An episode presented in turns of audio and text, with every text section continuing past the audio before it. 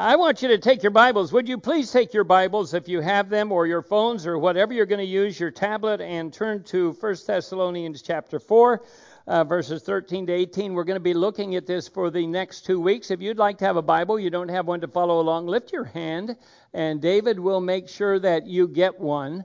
Uh, I think it's important that we be able to follow along in our scriptures. Uh, so, uh, so we want to begin as we come today just to, to study the Bible, and I, want to start with prayer.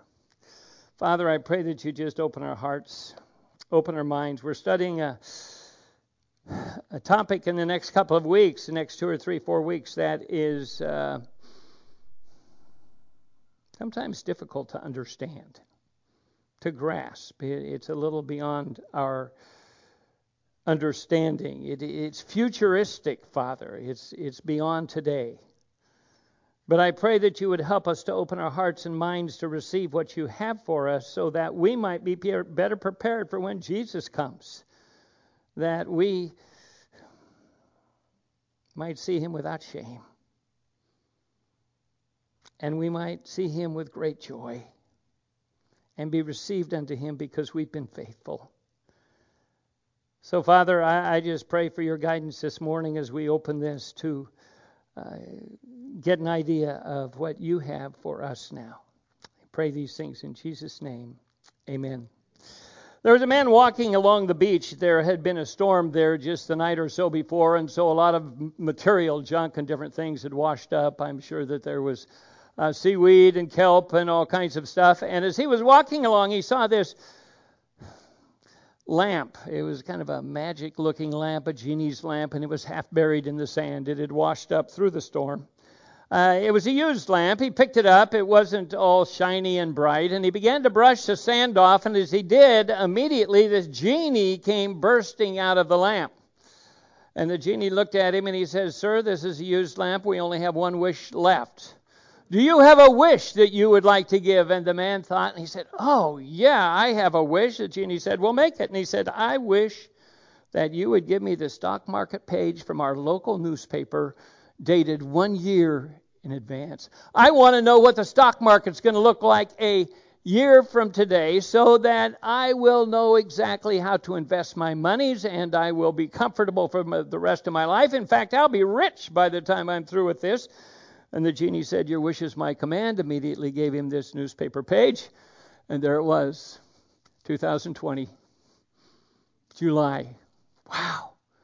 That's fantastic. And he, and he took and he began to peruse through it and, and, and all of the stocks and, and uh, everything that was on there. And he began to think about what he could invest in and how he would be so successful and what he would avoid. And he was so elated. He was so excited. He folded the paper, and as he began to fold it, he noticed on the opposite side of the paper was the obituary with his name in big heading right there at the top. Are you ready? Are you ready for that day when your name's there? You know, I read that periodically just to make sure I'm not there, and so far I haven't found my name but are you ready for the future? Do you have your ticket for eternity and are you ready to fly? That's a question we're going to be looking at the next couple of weeks. Are we ready? Uh, the Thessalonians, as we come to this passage, had a major question. They had sent it, I'm sure, with Timothy because they were confused. You see, when Paul had been there, he told them that Jesus was going to come back and his coming is imminent. And I still believe it's imminent. Imminent does not mean that it will be immediate, but it will certainly happen. But I think Paul even thought that it would happen during his lifetime. And so he was probably preaching with the idea that be ready. You know, we used to sing a song, People Get Ready, Jesus is coming, Jesus is coming soon. And I love that song. That was so great because we thought about the return of Jesus. And so they were thinking about it, but as Paul had been gone for a while, some people have died who were Christians. And you know, in, in terms of their beliefs in the past, it was that if a person died, they were dead. That was it. Well, Paul, what about the people that have died? What about our parents? What about my brother or my sister? Or what about the child that died prematurely. Lord, Paul, what, what about these people? And so Paul used this passage to talk about the return of Jesus Christ and the fact that we do not need to be concerned for those who have died, for their hope is as great as ours. And, and I like it in chapter 1, in the third verse, Paul was commending them for their work of faith, their labor of love, and their steadfastness of hope in the Lord Jesus Christ in the presence of our God and Father. Their hope was in the future. It was an assurance of what Jesus was going to do, and it was great. It was fantastic. Well, I want to read this passage. We're only going to look at part of it this morning, uh, but then I want to come back next week and talk about it. But it talks about what we call the rapture. Uh, that doesn't mean something joyous. That's talking spiritually about the fact that we will be caught up to be with Jesus Christ. Chapter 4, verse 13, it says, But we do not want you to be uninformed, brethren, about those who are asleep. Uh, when we talk about asleep there, Paul is simply talking about those who have died, so that you will not grieve as do the rest who have no hope. For if we believe that Jesus died and rose again, even so God will bring with him those who have fallen asleep in Jesus or through Jesus. For this we say that by the word of the Lord, that we who are alive and remain until the coming of the Lord, we will not precede those who have fallen asleep, those who have died. For the Lord himself will descend from heaven with a shout, with the voice of the archangel, with a trumpet of God, and the dead in Christ will rise first. And then we who are alive and remain will be caught up together with them in the clouds to meet the Lord in the air. So we sh- shall always be with the Lord. Therefore, therefore, comfort one another with these words. It's hard to lose somebody you love, isn't it? It's all kinds of situations where we lose a loved one Maybe an infant, it, it may be a spouse, it, it, it, it may be a parent. But Paul wrote this to comfort us about those things. And the very first thing he said in verse 13 is, is we don't want you to be uninformed. Uh, in the in the King James it says we do not want you, and I'm going to paraphrase a little bit. We don't want you to be ignorant, brethren. Uh, my dad used to make a play on words. He kind of changed uh, the punctuation there to simply say, We don't want you ignorant, brethren, instead of we don't want you to be ignorant, brethren. And uh, we all caught it whether you did this morning or not. Uh, but we don't want you to be uninformed. We want you to be comforted, he said in verse 18. And that's the whole idea is that we should be comforted with the knowledge that God has a plan for those who have died, those who are asleep.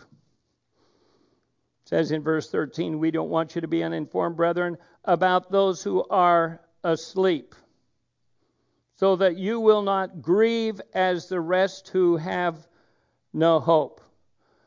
When you begin to think about being asleep or death in the Bible, um, it can be taken probably in about three different ways in terms of of, of a biblical sense uh, besides the fact of just sleeping. When Jesus went to the Garden of Gethsemane, you'll remember that Peter, James, and John all went to sleep. And Jesus would wake them up. That was just physical sleep like we do. But when we're talking about sleep here, we're talking about the idea of death. And death, in, in the first way we look at it, is when the body is separated from the soul and the spirit. Paul made a statement in 2 Corinthians and and we get a picture of what happens here when uh, the body is separated from the soul and the spirit.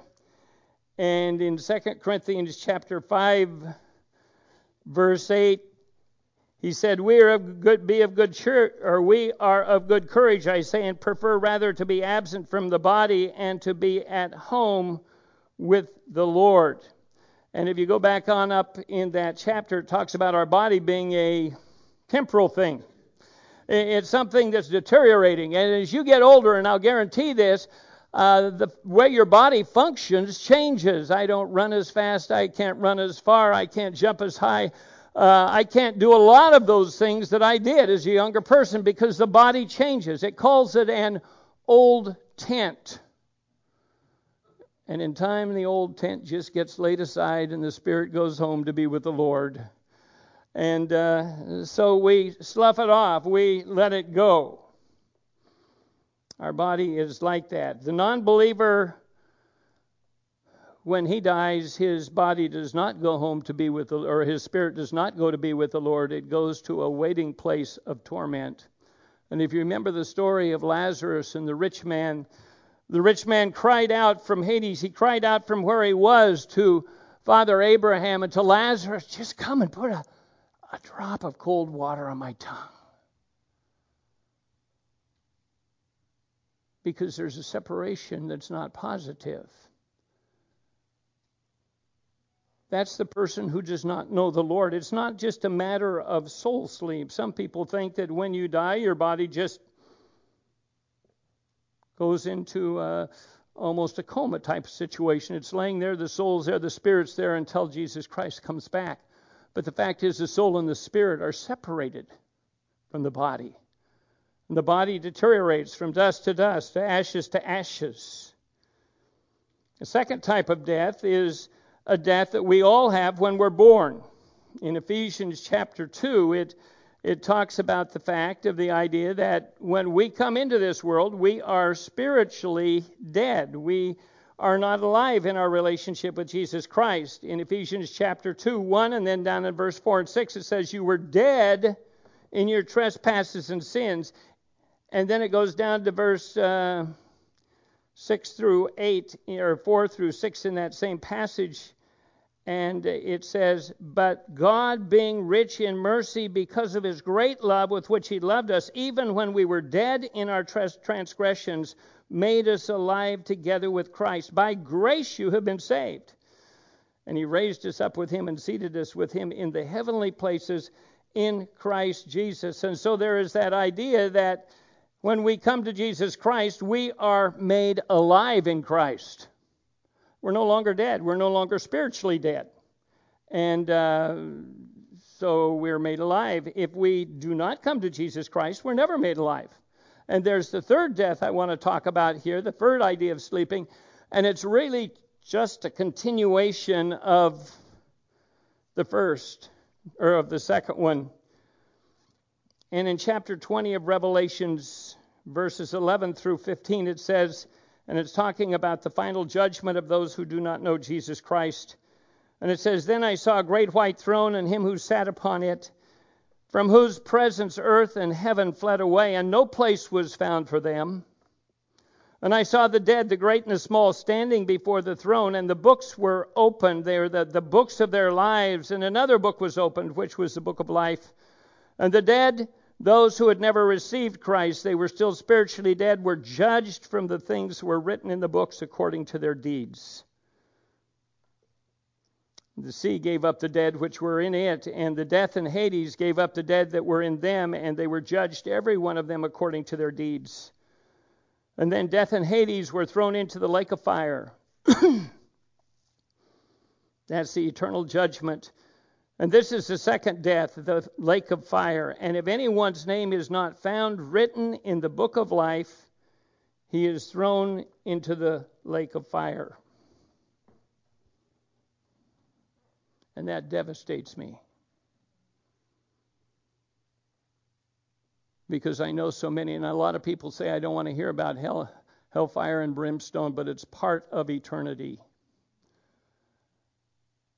And if the people we know, members of our family, friends, people we work with, people who live in our neighborhoods don't know Jesus Christ, they don't have an opportunity to meet Him. This is where they end up. And they are spiritually dead.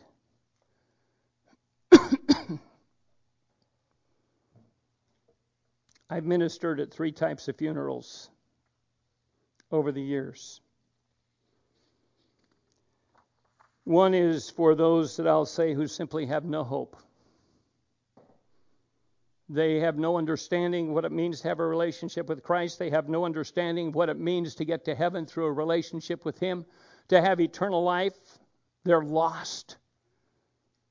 I remember a woman that I did a funeral for, and a family member had come and asked me if I would do it, and I went, and I didn't know anybody there. I didn't know the woman. I knew the man who was her family member. And I remember people filed in, and they were from her work. She didn't have a lot of other friends. And they sat in the funeral parlor as I gave that service, and there was absolutely no emotion whatsoever. no real hope, no real sorrow. And when the service was over, they really didn't know her or care much about her, and they got up and filed out and went back to work. No hope. I've been in other services where there is no hope and there are people crying. And there's great sorrow because they're gone, they're separated, and there's no hope of eternity. We watch that on television when we see people that are shot and people crying and weeping uncontrollably because there is no hope.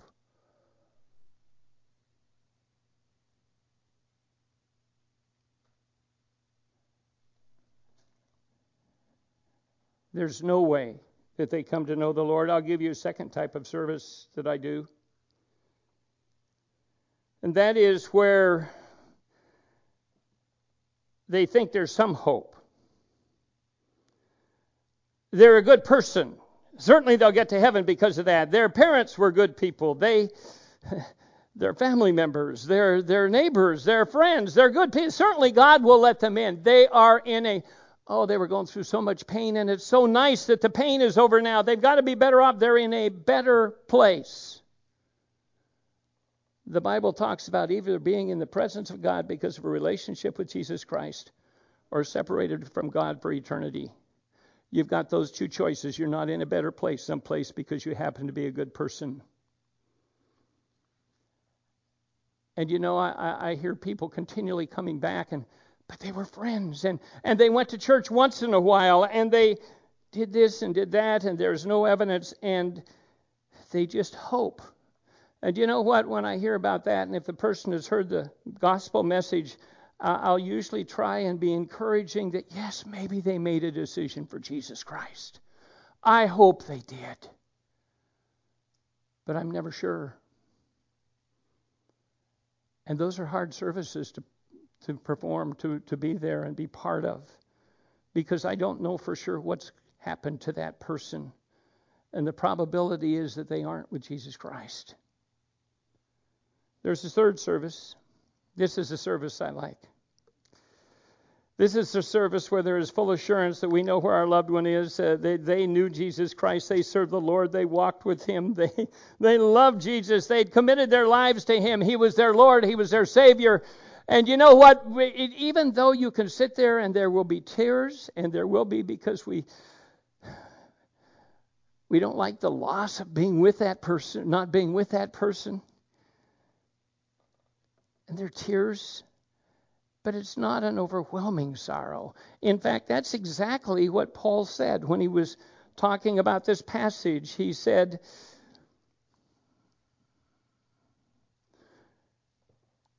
We do not want you to be uninformed, brethren, those who are asleep, uh, about those who are asleep, so that you will not grieve, that you will not have this intense sorrow as do the rest who have no hope.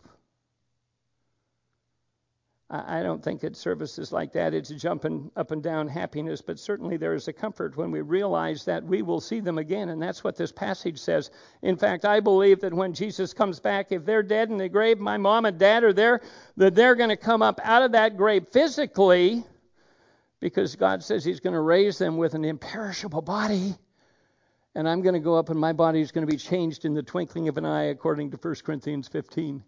And it's exciting to realize that. And, and, and so I'm going to see them again, and it's not goodbye, but it's until we see each other again.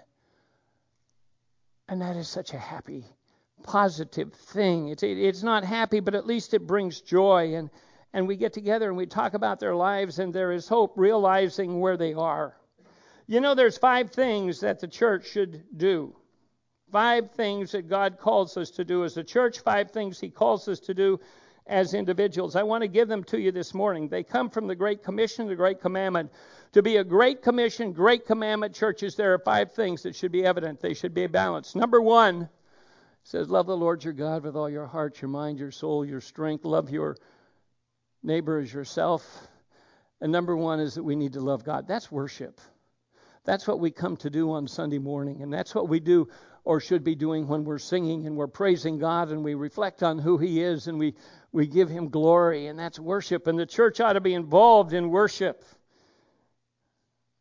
We're to love others, we're to minister to the needs of others. I, I believe that's going to happen this week as people go down to Empire. That hopefully would happen within our church. If a person comes in on Sunday morning and they're struggling and maybe they've got some medical tests the next day or uh, they've got issues going on in their life and they just need somebody to come along and be a friend and say, I care about you. That's ministering to their needs. There's all kinds of ways that we minister. God's given us all ministries that we can be involved in within the body and outside of the body. Then it goes on to the great commandment Go therefore and make disciples of all nations, baptizing them in the name of the Father the Son, and the Holy Spirit, teaching them then to observe all that I've commanded you. And it says, Lo, I'm with you always, even to the end of the age. You experience the presence of God as you're doing the things God asked you to do. But he says, baptizing them in the name of the Father, Son, and the Holy Spirit. That has to do with church fellowship. That has to do with identifying visibly with the death, burial, and resurrection of Jesus Christ that has to do with identifying with the body of Christ and being part of it. Fellowship is so important. Getting into a fellowship group, having people that you spend time with, that you build relationships with, not just coming to the church and going out the door, but building those relationships. Fellowship is so important. And then teaching them to observe has to do with nurturing or teaching to observe, to carry on what, what God asks us to. That's a lot of people call that discipleship. And those four things ought to be true. But you want to know something? Of all of those four things, when I get to heaven, my worship's going to be better. I'm going to be in the presence of Jesus. I'm going to see him, and man, my worship's going to be good. Number two, when I get to heaven, I'm going to identify with the believers there. I'm part. I'm part of the family. Number three, when I get to heaven, fellowship's going to be fantastic. And when I get to heaven, I'm not going to need to be nurtured and discipled. I'll probably ask Peter, Hey, Peter, what was it like to walk on the water? A few other things like that. What was it like? I'll get all the teaching I need in heaven. Why doesn't God just take us out of here? Why doesn't He just remove us? All of those things, those four things, we're going to do better in heaven. You know why? Because there's one thing that we won't do better in heaven. I, uh, I was thinking about this message. I was thinking about the events of the week. And uh, as I, I, was thinking about them, I, I came to two things that I can't do when I get to heaven. I said, Darlene, I've got two things I can't do when I get to heaven. Uh, what things won't you be able to do when you get to heaven? She says, Well, we won't have kids, and we won't have get married, and I went, oh, yeah, those are true. There's probably a few more things I won't do, but there are two things that stood out to me. Number one, when I get to heaven, I won't sin anymore. Sin will no longer have an influence in my life, it's going to be changed. I'm going to be transformed completely. But you know what else? The Great Commission, it says, Go and make disciples of all nations. I won't be a witness anymore. Romans chapter 10, it says, How can a person be saved if they don't hear the message? And then it says, How can they hear the message without a pastor or a teacher or a witness? Someone who's sharing the gospel with them. I, I think that is so important. Back in the book of Acts, Jesus was ascending into heaven. It says we're going to see him come back just as we saw him go. That's what we're going to get into next week.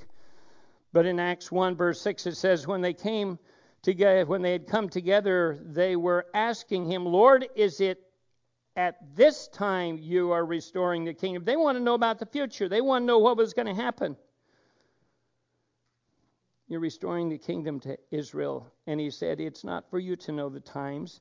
He changed the subject entirely. It's not for you know the times or the epochs which the Father has fixed by his own authority, but this is what you do. And here's where he changed it you will receive power when the Holy Spirit has come upon you. And you shall be my witnesses both in Jerusalem and all Judea and Samaria, and even to the very remotest part of the earth. It doesn't that you do it in, in sequence, but those things all should happen at once. And after he'd said these things, he was filled up, he, he was lifted up while they were looking on, and a cloud received him out of their sight. And as they were gazing intently into the sky while he was going, behold, two men in white clothing stood beside them. And they said, and they also said, Men of Galilee, why do you stand looking into the sky? This Jesus who has been taken up from you into heaven will come in just that same way as you have watched him go into heaven. And I believe that's the rapture. But you know what God calls us to do that we can't do at heaven that's so positive? We can't share Jesus with the lost. I can't lead someone to receive Jesus Christ. Now, I'm going to tell you something. I can't save anybody. Only God saves people. Only God forgives sin. I don't have that ability, but I'll tell you what, I do have the ability to lead them to his presence to the foot of the cross. And that's the thing I won't be able to do in heaven.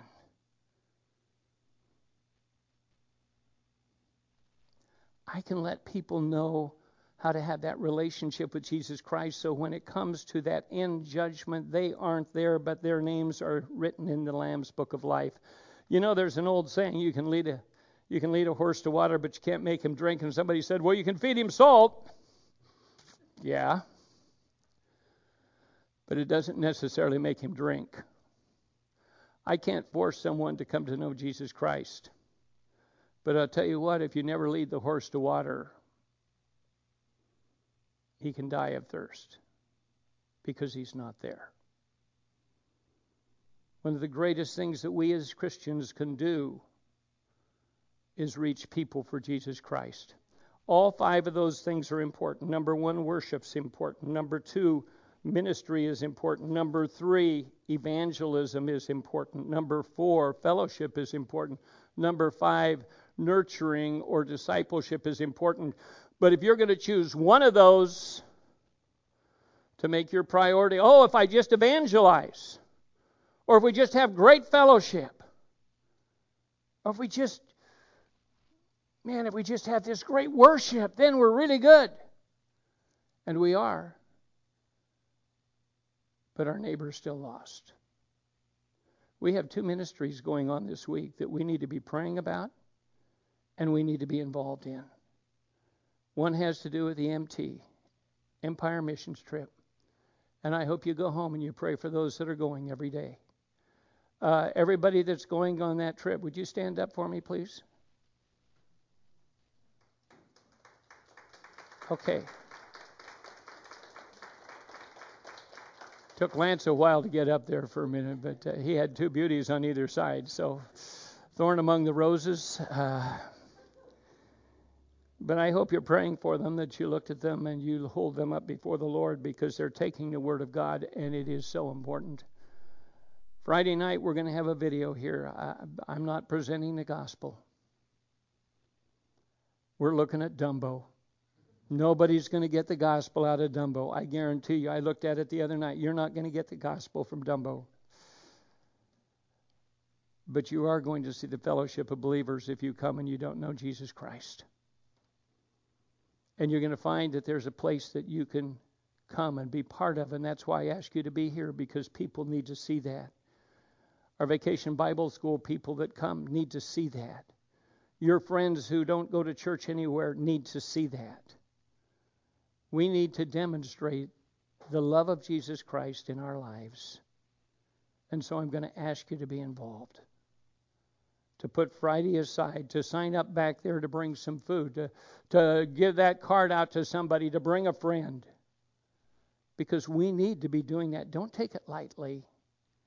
It's about the only thing of the five principles that I see that I'm not going to do well in heaven because it's too late.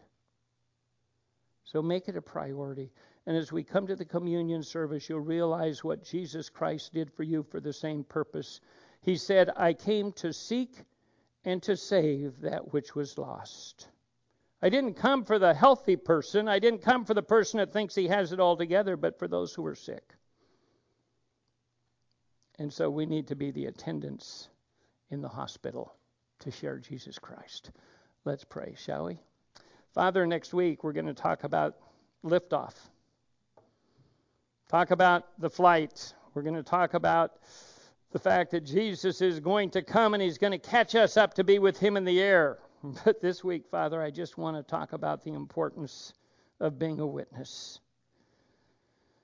Because it talks about the dead, Father, and if they go and die without Jesus, there is no more opportunity. They don't come back for a second chance, they don't get another opportunity. Our friends and family members need to know Jesus. Thankfully, I won't sin in heaven, but sorrowfully, those who I've missed down here won't be there either. So, Father, give us wisdom, give us insight, give us guidance in terms of how we can be a witness for you, Father. Thank you. I pray these things in Jesus' name. Amen.